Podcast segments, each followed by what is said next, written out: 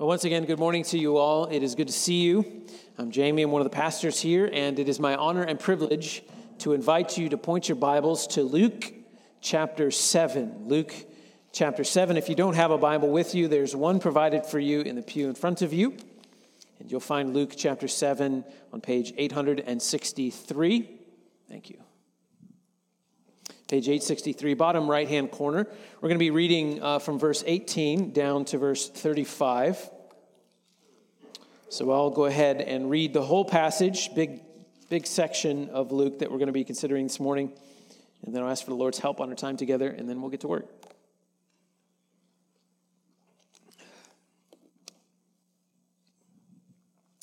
Luke chapter 7, beginning at verse 18. This is the word of the Lord. The disciples of John reported all these things to him. And John, calling of two disciples to him, sent them to the Lord, saying, Are you the one who is to come, or shall we look for another? And when the men had come to him, they said, John the Baptist has sent us to you saying, Are you the one who is to come, or should we look for another? In that hour, he healed many people of diseases and plagues and evil spirits. And on many who were blind, he bestowed sight. And he answered them Go and tell John what you have seen and heard. The blind receive their sight, the lame walk Lepers are cleansed, and the deaf hear, and the dead are raised up, and the poor have the good news preached to them. And blessed is the one who is not offended by me. When John's messengers had gone, Jesus began to speak to the crowds concerning John. What did you go out into the wilderness to see? A reed shaken by the wind? What then did you go out to see? A man dressed in soft clothing? Behold, those who are dressed in splendid clothing and live in luxury are in king's courts. What then did you go out to see? A prophet? Yes, I tell you, and more than a prophet. This is he of whom it is written Behold, I send my messengers before your face who will prepare your way before you. I tell you, among those born of women, none is greater than John. Yet the one who is least in the kingdom of God is greater than he. When all the people heard this, and the tax collectors too, they declared God just, having been baptized with the baptism of John. But the Pharisees and the lawyers rejected the purpose of God for themselves, not having been baptized by him. To what then shall I compare the people of this generation? And what are they like? They're like children, sitting in the marketplace and calling to one another. We played the flute for you, and you did not dance. We sang a dirge, and you did not weep. For John the Baptist has come eating no bread and drinking no wine. And you say, He is a demon. The Son of Man has come eating and drinking. And you say, Look at him, a glutton and a drunkard, a friend of tax collectors and sinners. Yet wisdom is justified by all her children. Let's pray. Father, we need ears to hear and eyes to see. And so we ask that you would do the miracle that you have so often done in our lives, and that you would open deaf ears and open blind eyes. Let us see your Son Jesus this morning. Let us rejoice in him. And by your Holy Spirit, let us be transformed into his likeness and image to the praise of the glory of the grace of God. Amen. Amen. I was in line at Starbucks at Kings Island and enjoying really the only air conditioned building I could find. And while I was in line, two things that I read grieved me to my soul. The first was the price of the coffee. I mean, those nice people in the green aprons, they smile, and it might be friendly smile, but I think it might also be maniacal. like, look at this fool his four drinks. The other thing that I read which grieved me was a post on Instagram. It was a picture of a somewhat well known Christian author whose books had benefited me, whose ministry I had followed for a little while. And he stood pensive in front of this serene mountain scene. And attached to the picture was the announcement that he had recently left his wife and no longer considered himself a Christian. And I was grieved. It was certainly not the first well known Christian to do this online. And sadly, he wouldn't be the last. It became somewhat of a trend with other authors and some pastors and a handful of Christian musicians following suit. It's become known as deconstructing. You may have heard this phrase before. It's a word which is borrowed from philosophy, which in this context means the process of systematically dissecting and often rejecting the beliefs of one's childhood. Sometimes people deconstruct into biblical Christianity. Many times, after the dissection, what they're left with resembles very little of biblical historical Christianity. At its best, deconstruction is an attempt to ensure that what we believe is truly what the Bible teaches. At its worst, it's a postmodern attempt to replace objective truth for one's individual subjective experience, to adapt God's revealed will to one's own sensibilities. Now, let's not reject deconstruction wholesale. Many of those who are deconstructing are having a crisis of faith. They're trying to reconcile a discordant reality between the Christianity that they have received and the Christianity that they've experienced. Besides, the Gospel of Jude tells us to have mercy on those who doubt. So if you hear of a friend or a neighbor who is deconstructing, pray for them. Besides, truth be told, we should all be in a continuous process of humbly cross checking what we believe about God, about ourselves, about the world with the Bible. The character, the nature of God, His will for creation has been revealed to us in the pages of Scripture. We don't have to discover what God is, who God is, what He has done, and His will for our life. We only need to receive these things from Scripture. We do need to make sure that what we're receiving is from the Lord. It is not from man or from the spirit of the age. Because, friend, when life hits you with something, it's likely that doubts about God are going to rise to the surface. And I would encourage you to humble yourself and to bring those doubts to the Lord. Here in Luke chapter 7, we learn something precious about the Lord Jesus. He is big enough to handle all your doubts. And He is gentle enough to receive all of your complaints. And He will never turn you away. Bring your doubts and your fears and your disillusionments and your deconstruction to Jesus.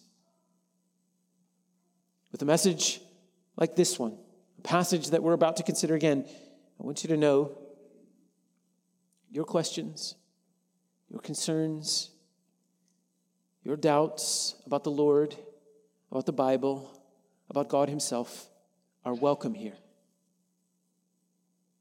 There are people in this very room who have been where you are, who have had questions that you're having, who've been frustrated by the church, who've been hurt, who've even been cynical at times. And so maybe you're here, maybe you are deconstructing. Maybe you're a skeptic. I just want you to know that you're welcomed.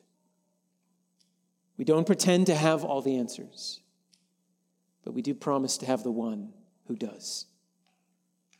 This passage today will help you. Bring your doubts to Jesus. Here's the big idea this morning Jesus Christ can handle all your doubts in humility Come see him and come hear him. Jesus Christ can handle all your doubts. Humble yourself. Come to see Jesus. Come to hear Jesus. Three parts to guide us through this passage. First, we will see John's clouded view of Jesus in verses 18 to 23. John's clouded view of Jesus. Second, we will see Jesus' clear view of John Jesus' clear view of John in verses 24 to 28. And then finally, we'll see Jesus' crushing indictment against the proud. Jesus' crushing indictment against the proud. So we have a lot to cover this morning, and so we should get to work. John's clouded view of Jesus. Let's read it again. The disciples of John reported all these things to him. John, calling two of his disciples to him, sent them to the Lord, saying, Are you the one who is to come? Or shall we look for another? And when the men had come to him, they said, John the Baptist has sent us to you, saying, Are you the one who is to come, or shall we look for another? In that hour, he healed many people of diseases and plagues and evil spirits, and on many who were blind, he bestowed sight. And he answered them. Go and tell John what you have seen and heard. The blind receive their sight, the lame walk, lepers are cleansed, and the deaf hear, and the dead are raised up. The poor of the good news preached to them. And blessed is the one who is not offended by me. Now, many of you probably already know this, but this John in this passage is John the Baptist. We've met him before in Luke's gospel back in chapter 1. His birth was announced by an angel. In chapter 3, he came onto the scene preaching a baptism of repentance for the forgiveness of sins. He called God's people to return to the Lord. He went before the Messiah. He went telling people what the Messiah would do. He foretold that Messiah would come and he would bring the Holy Spirit he would bring fire, he would bring judgment against the unrepentant. John was a loudmouth preacher who pointed to Jesus. I love him. And his preaching is what got him into trouble. He spoke against the sinful lifestyle of Herod Antipas, the Roman governor at the time. And that got old John thrown in the can. And John sends his questions to Jesus through messengers because he's stuck in jail. And John's question tells us a lot about what's going on in John's heart. Are you the one who is to come? Or should we look for another? Are you the Messiah? Or is there another Messiah? I mean, John knew a lot about the Messiah. He knew the Messiah would come with the Holy Spirit. He knew the, the Holy Spirit, he would come with the Holy Spirit and he would come with fire. He, he knew that he would bring the kingdom of God. And he's heard all about this Jesus who is healing and preaching. And what John sees Jesus doing isn't probably what John expected Jesus would do, or what he expected how Jesus would do what he would do. And he's in a crisis. He's had a setback.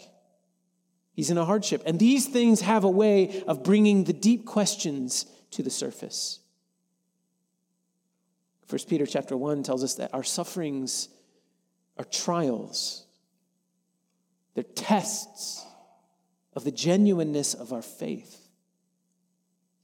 I mean, it's one thing to believe in the science of a parachute, but it's a whole other thing to jump out of an airplane with one strapped to your back. Painful situations are used by the Lord in the same way that fire is used to purify metal. The furnace of affliction brings impurities to the surface where they're burned off. Suffering is the process whereby steel, the steel structure of our faith, is hardened. And the Lord's unbreakable grip on our life is proven. And it seems this affliction in John the Baptist's life has brought these questions to the surface Are you the one? Or is there someone else? You know, I spent my entire ministry pointing to you. I told people to expect a winnowing fork, but all I see in your hand is a salad fork. Are you the one who is to come? Did I get something wrong? Have I wasted my life? And you have to wonder, don't you? As I do. How could the great John the Baptist, so bold, so certain,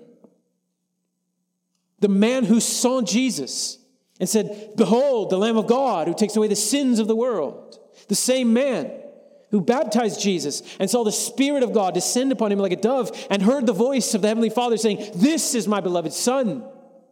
That same man. And now he's doubting. How can he doubt?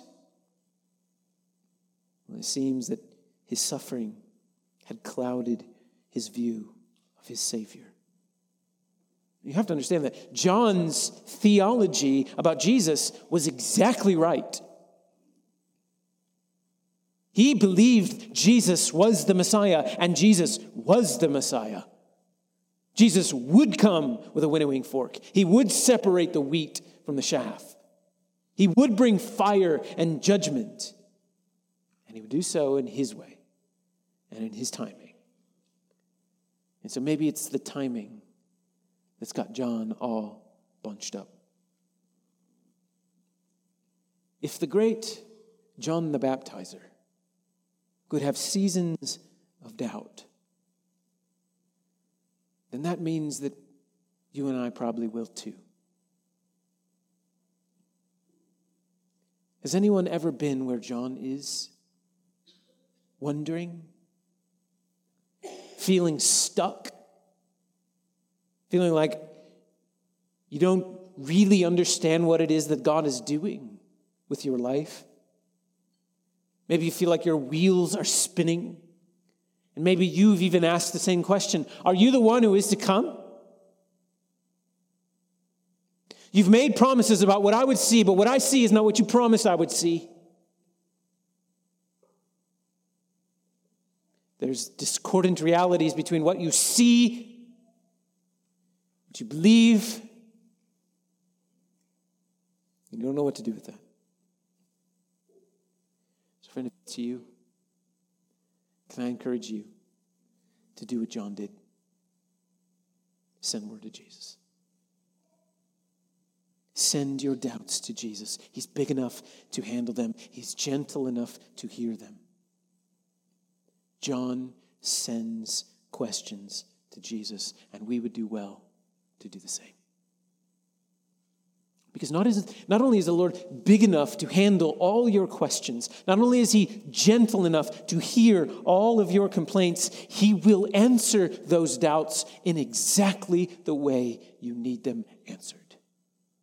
Verse, verse 21 and 22 are glorious. Notice that Jesus doesn't rebuke John for sending his boys to him, nor does he turn them away. Notice what he does. He points to himself.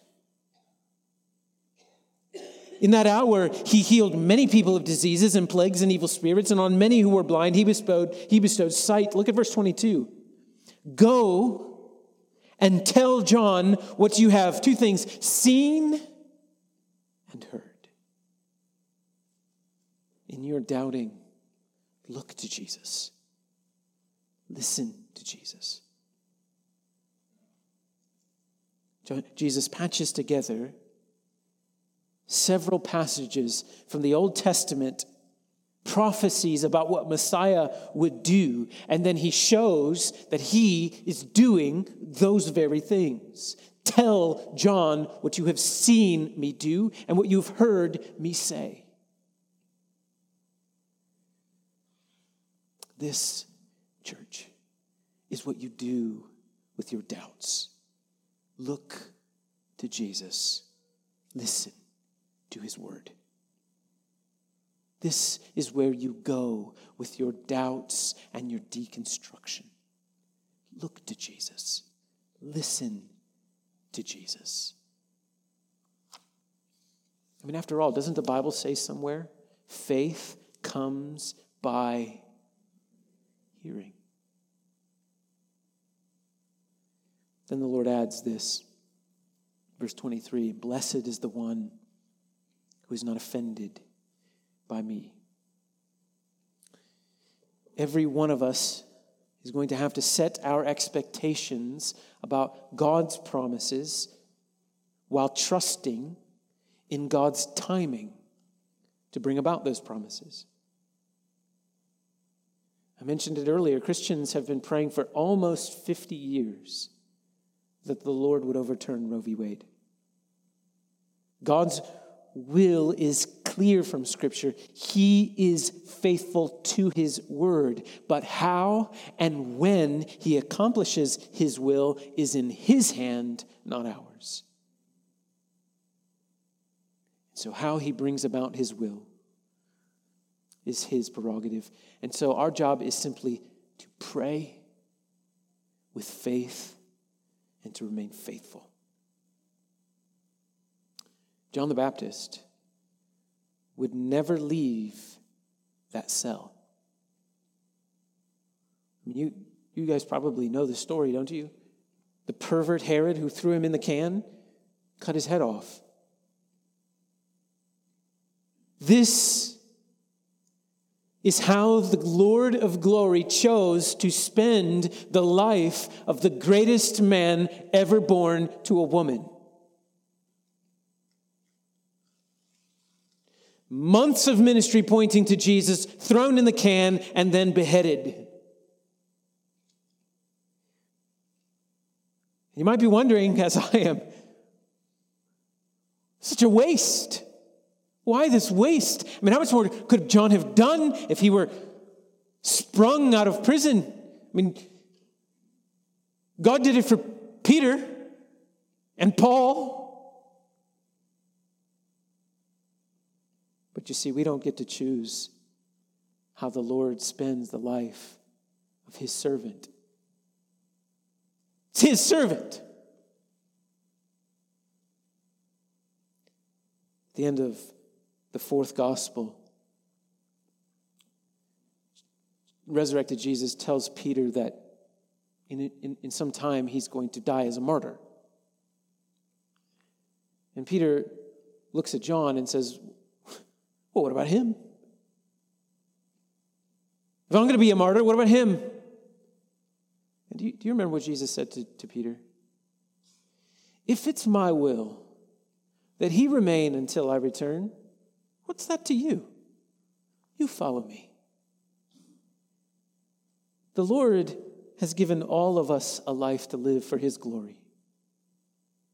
God may grant you a long life God may grant you martyrdom. The Lord may grant you a large family or a small family. The Lord may give you a spouse or singleness. He may give you riches or He may sustain you through poverty. He may heal your body or He may give you faith to endure. We don't decide how the Lord will bring glory to himself through our lives. We simply trust that he will in his way and his timing, and we submit ourselves to his word. Live as you are called. Be faithful with what you have. And do not trouble yourself with God's plan for someone else. You follow me. In hardship, in setbacks, in suffering, Bring your fears and your doubts and your anxieties to Christ. He's big enough to handle them, He's gentle enough to hear them. So look to Jesus, listen to Jesus. John's situation may have clouded his view of Jesus, but Jesus saw his servant just as he was. I love this next section, verse 24. When John's messengers had gone, Jesus began to speak to the crowds concerning John. What did you go out to the wilderness to see? A reed shaken by the wind? What then did you go out to see? A man dressed in soft clothing? Behold, those who are dressed in splendid clothing and live in luxury are in king's courts. What then did you go out to see? A prophet? Yes, I tell you, and more than a prophet. This is he of whom it is written Behold, I send my messenger before your face, who will prepare your way before you. I tell you, among those born of women, None is greater than John. Yet the one who is least in the kingdom of God is greater than he. Although our circumstances may cloud our view of our Savior, Jesus saw John exactly as he was an oak,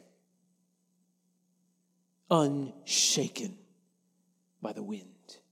God's holy messenger, the one who prepared the way of the Messiah.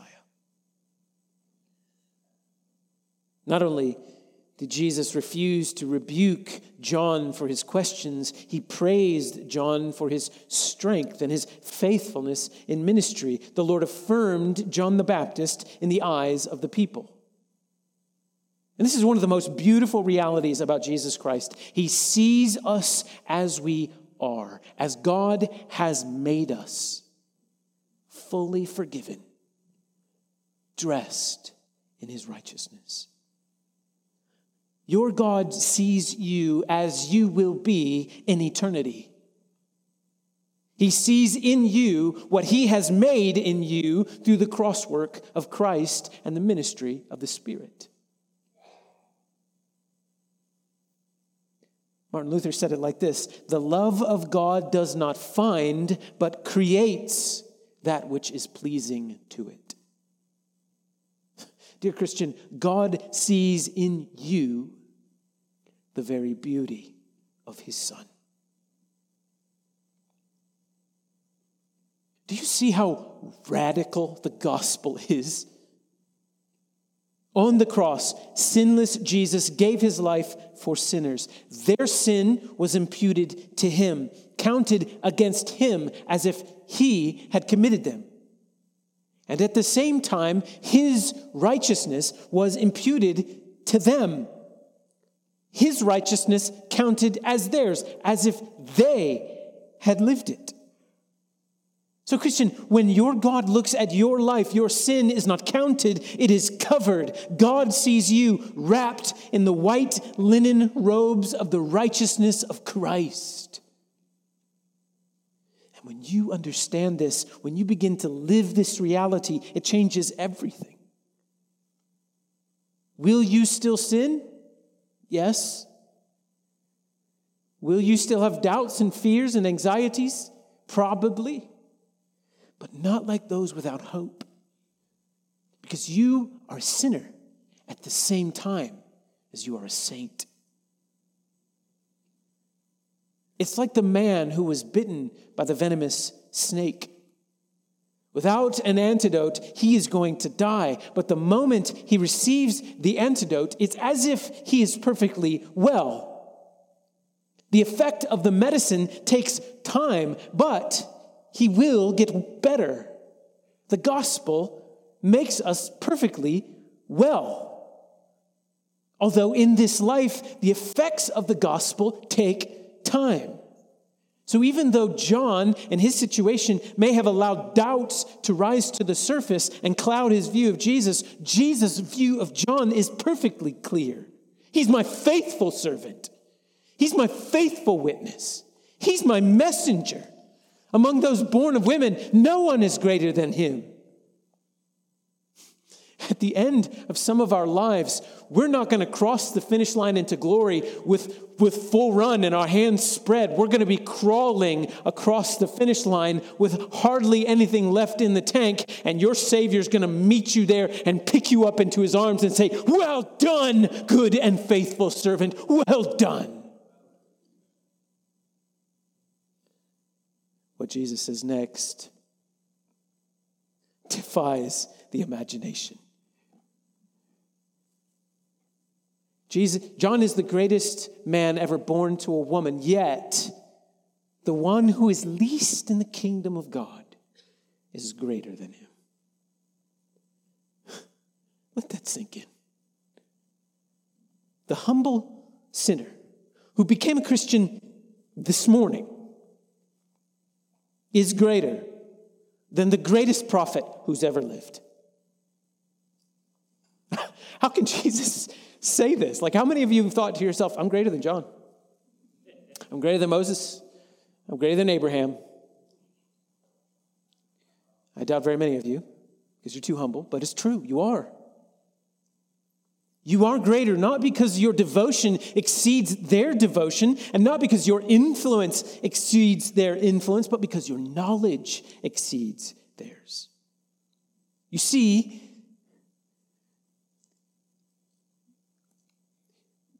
something the Old Testament, the thing the Old Testament prophets craved after, is the life you live. What they saw in shadow, you have in substance. They saw shafts of light peeking through the window when the wind blew the curtain. But in Christ, God has thrown open the curtains and asked you to stand and bask under the sunlight. That's the reality you live. The Bible says actually, they worked for you. Everything pointed to Jesus. John was the last Old Testament prophet that pointed to Jesus. He was the greatest of the Old Testament prophets because he saw Jesus, because he baptized Jesus. He put his hands on the one that everyone else saw in glimpses. All of them pointed forward to the reality that you and I live. Kings, prophets long to see the reality that we live every day of our life. That's a remarkable thing and a humbling thing, a profoundly humbling thing. You know what it means? It means that everything in this part of your Bible, every person who lived, that takes up the pages of this part of your Bible lived in preparation for the reality that you walk out every day. God spilled the blood of prophets and kings to bring you to Christ.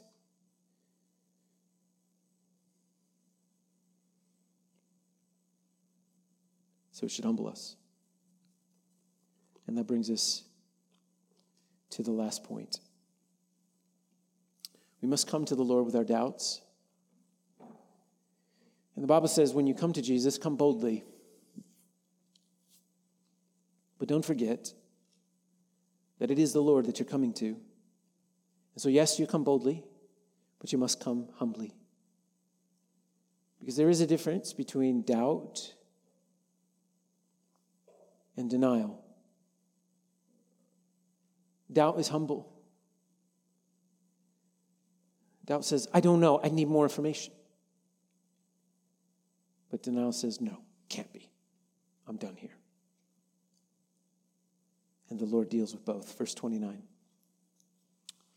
When all the people heard this, the tax collectors too, they declared God just, having been baptized with the baptism of John. But the Pharisees and the lawyers rejected the purpose of God for themselves, not having been baptized by him. And then Jesus says this To what shall I compare the people of this generation? What are they like? They're like children, sitting in the marketplace and calling to one another. He played the flute for you, and you did not dance. We sang a dirge. You didn't weep. For John the Baptist has come eating no bread, drinking no wine, and you say he has a demon. The Son of Man has come eating and drinking, and you say, Look at him, a glutton, a drunkard, a friend of tax collectors and sinners. Yet wisdom is justified by all her children.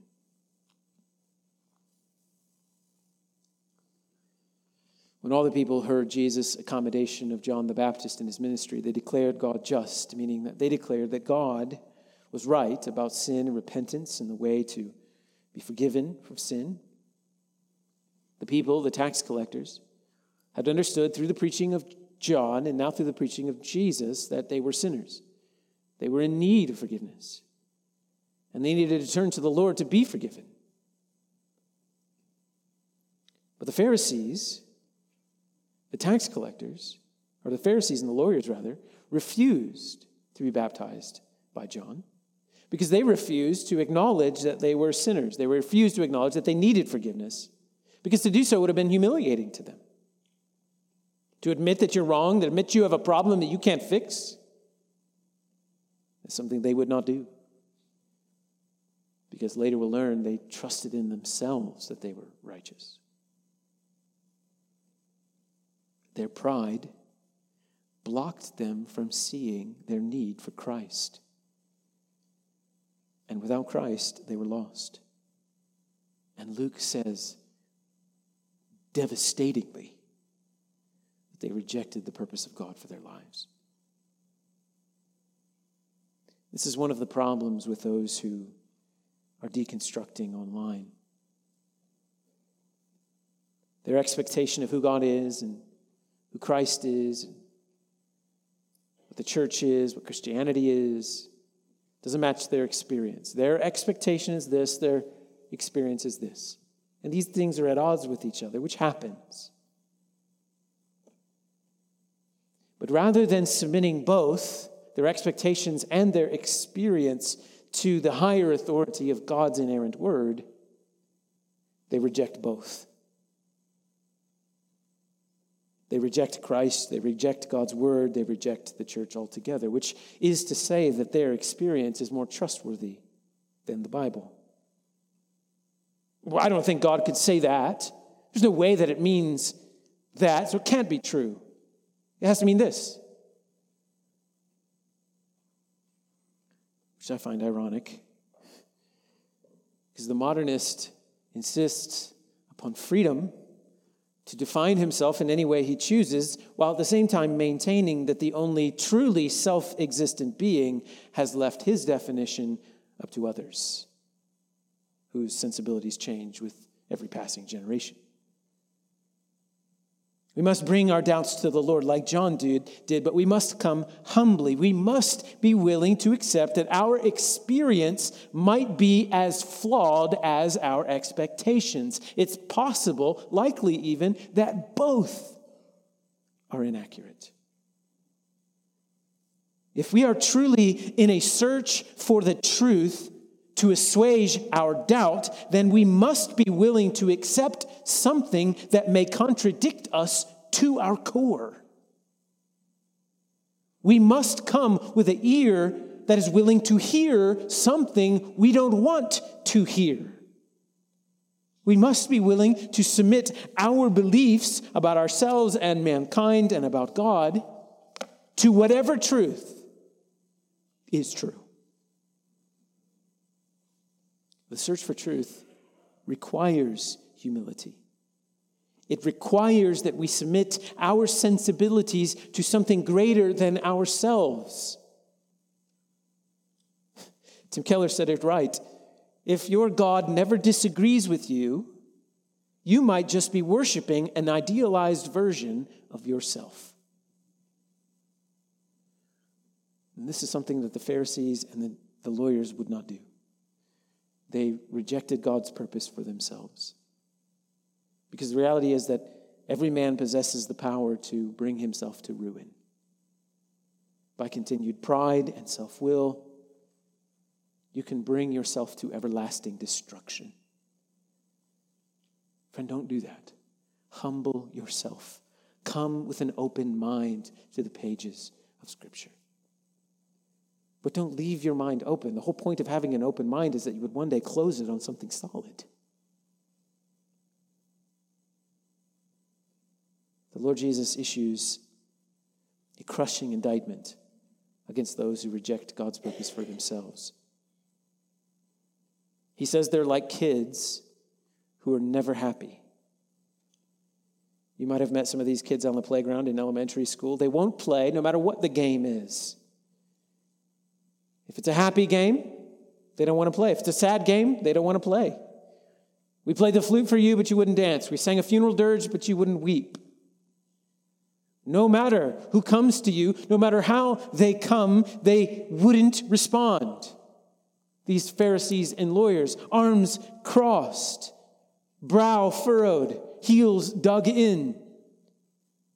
The Lord sent John the Baptist to them, who was a steer eating no bread, drinking no wine, calling everyone to repent of their sins, and they called him a demoniac. And then the Son of Man, Jesus himself, comes to them eating and drinking, and they called him a glutton, a drunk. Some people are like this. This isn't doubt, this is denial. And these folks are unteachable and they're never pleased. And so they'll, say the preacher was too soft, the preacher was too hard, or the sermon was too heady, or it was too emotional, or he was too aloof, or he was too worldly, or that church is too judgy, or too lenient, it's too casual, it's too stuffy. There's always something. And it makes you wonder is it truly the messenger they have problem with? Or is it the message? Yet Jesus says, as we conclude, wisdom is justified by all her children. He means that the multitudes who were responding in faith to the preaching of John, to the preaching of Jesus, who humbled themselves and received the baptism, proved the truth of the message. They justified God's wisdom in sending the one who ate nothing and the other who ate with tax collectors and sinners. The day's coming when all will see that God has used the best means to bring us into situations, into circumstances, to sit under preaching, which at the moment we didn't like, which produced the effect that God willed in our life. The roughness of John, the gentleness of Jesus to produce the will of God. But we must come humbly. And so if you're doubting, if you're a skeptic, this is for you. Humble yourself. Turn to Jesus Christ today. Take your deconstruction to Jesus and reconstruct your life on Him and His Word. See Him and hear Him. Repent of your sins and receive the free gift of God's grace and the righteousness of Christ. Whoever invited you to church today, ask them about that afterward. If you came on your own, I'll be standing by those double doors after the service is over. Come see me. We would love to introduce you and tell you more about this man, Jesus Christ. Take your doubts to the Lord Jesus and come humbly. See him and hear him. Let's pray. Father, all of your promises are yes and amen in Jesus. In him and through him will be fulfilled all that you've promised. Your kingdom come, your will be done. Lord, we have often doubted you. We have lived at times as if there was no God in heaven. There was no one in charge of this world.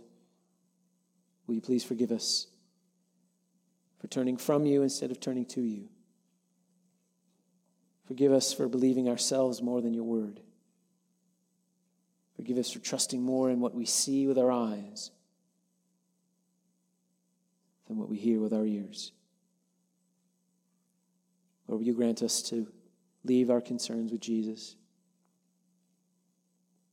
In whatever circumstance we're in, give us grace to submit our wills to yours. Give us the faith of Abraham, an assurance of what we cannot see as we look to Christ, and for the city made without hands. Give us the faith of Moses, who considered the reproach of Christ greater wealth than all the treasures of Egypt. And Father, make Jesus big in our eyes and in our minds this week. Give us grace to be faithful to your word in all things as we carry this message to our families, to our workplaces, to our neighborhoods, even to the ends of the earth. For Jesus' praise. Amen. If you're trusting in Jesus Christ for the forgiveness of your sins, I can read over you the assurance of pardon from Proverbs 28 13. Whoever conceals his transgressions will not prosper, but he who confesses and forsakes them will obtain mercy.